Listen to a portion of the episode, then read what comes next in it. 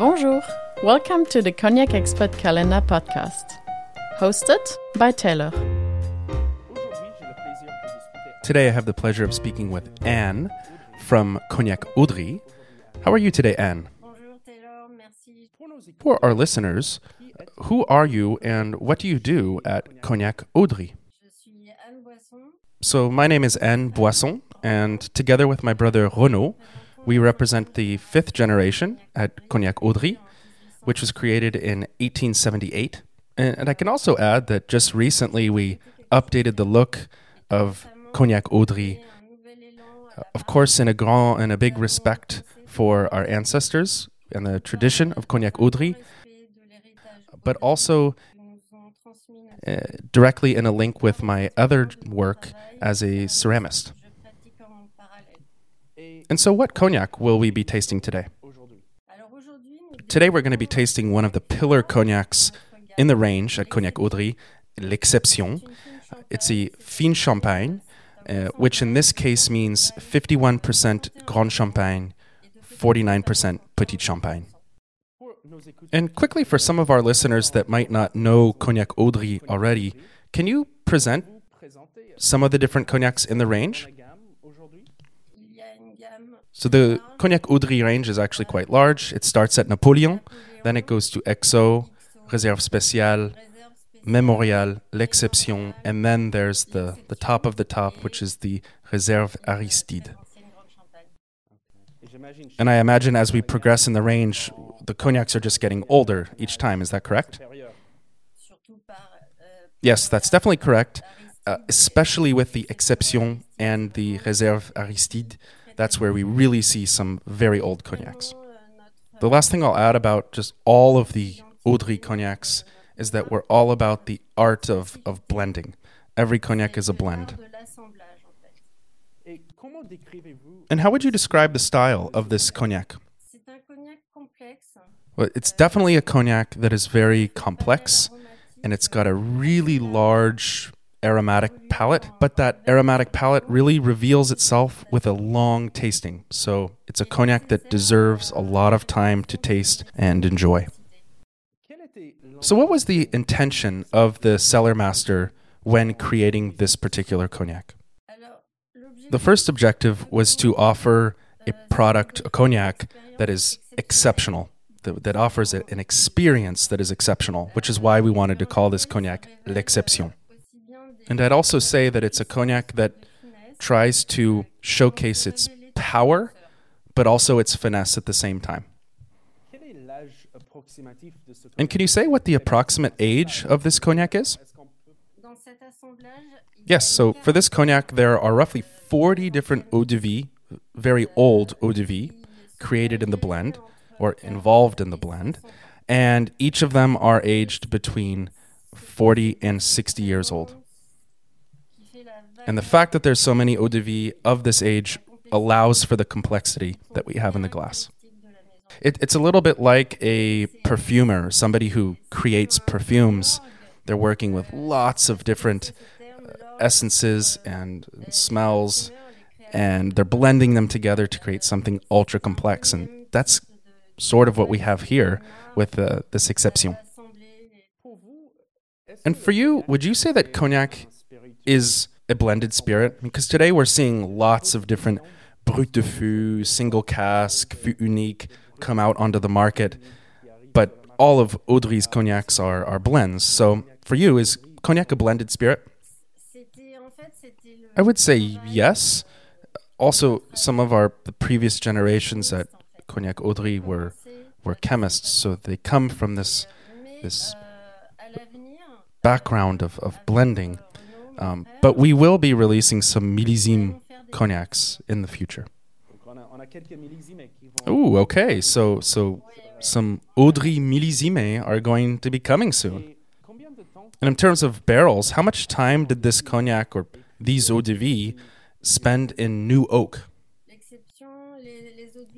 For all of the eau de vie in the exception, uh, they spent four to five months in new oak, and then the rest of their life in very old barrels. Et quelles sont les conditions And so, what are the cellar conditions like? Is it a humid cellar, dry, somewhere in between? At Cognac Audry, we have different cellars with different humidities. For L'Exception, it starts its life always in a non humid, so a dry cellar, and then we move everything to a humid cellar, which really contributes to the this feeling of roundness that you have on the palate. And what's the alcohol level of this cognac, and why was it bottled at that alcoholic strength? L'Exception is bottled at 43%. We're very careful about letting all of those eau de vie reduce naturally, uh, taking their time.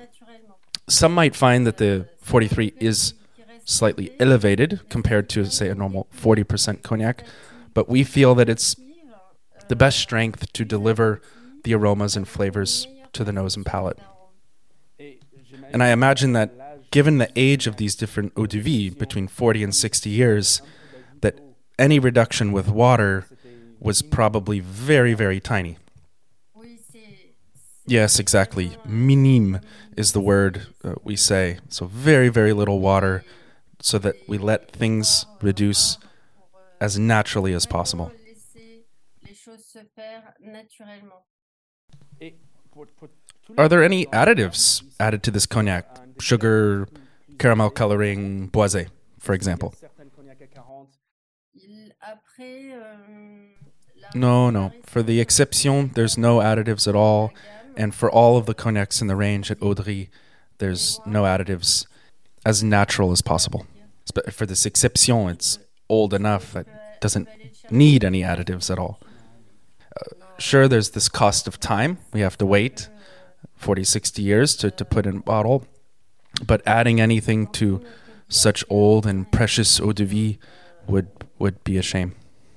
So let's move to a tasting note. How would you describe the nose of this cognac? So on the nose, the first thing we get is a old oak note, a sort of roasted pear together with almond note. And then with a little bit of time in the glass, notes of nougat uh, and rancio appear. But it, it really is a cognac that requires time to taste it. It should not be rushed.